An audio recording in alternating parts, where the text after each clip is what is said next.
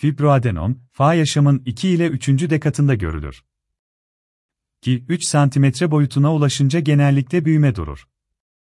Klinik muayenede mobil, sert ve iyi sınırlı kitleler şeklinde ele gelirler. Fanın tanısı ince iğne aspirasyon biyopsi veya turucut ile yapılabilir.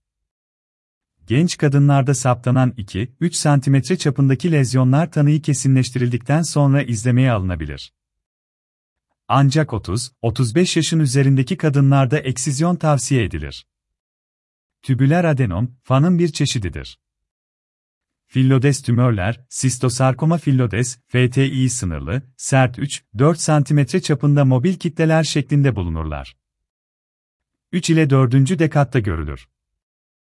Top iki üç santimetreyi geçmeyenlerde çevresinde bir santimlik normal meme dokusu bulunacak şekilde eksizyon yeterlidir. yüzde elli kadarı, habis olmasalar da, lokal nüks gösterirler. F T'lerin yüzde altmış beş kadarını, selim yüzde yirmi beşi ara formlar, kadarını gerçek habis formlar oluşturur. Habis formlarda mastektomi yapılmalıdır. Papiller lezyonlar, soliter intraduktal papillomlar en sık rastlanılan lezyonlardır. Daha çok otuz beş elli beş yaş arasındaki kadınlarda görülürler. Sıklıkla kanlı veya berrak su şeklinde meme başı akıntısı ile ortaya çıkarlar. Tümörü taklit eden selim lezyonlar. Lokalize siklerozan adenozis ve radyal skar, invaziv meme kanseri klinik ve mammografik olarak taklit eder. Sert, irregüler bir kitle şeklinde ele gelir.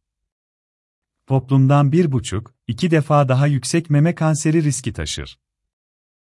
Radyal skar, siklerozan adenozise çok benzer. Yüksek kanser riski taşımaz.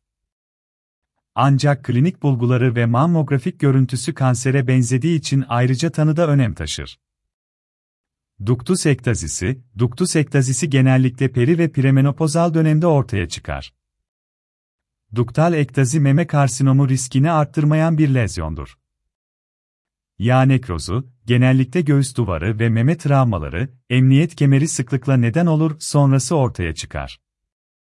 Büyük memeli kadınlarda spontan veya fark edilmeyen minor travmalar, sonrası görülür.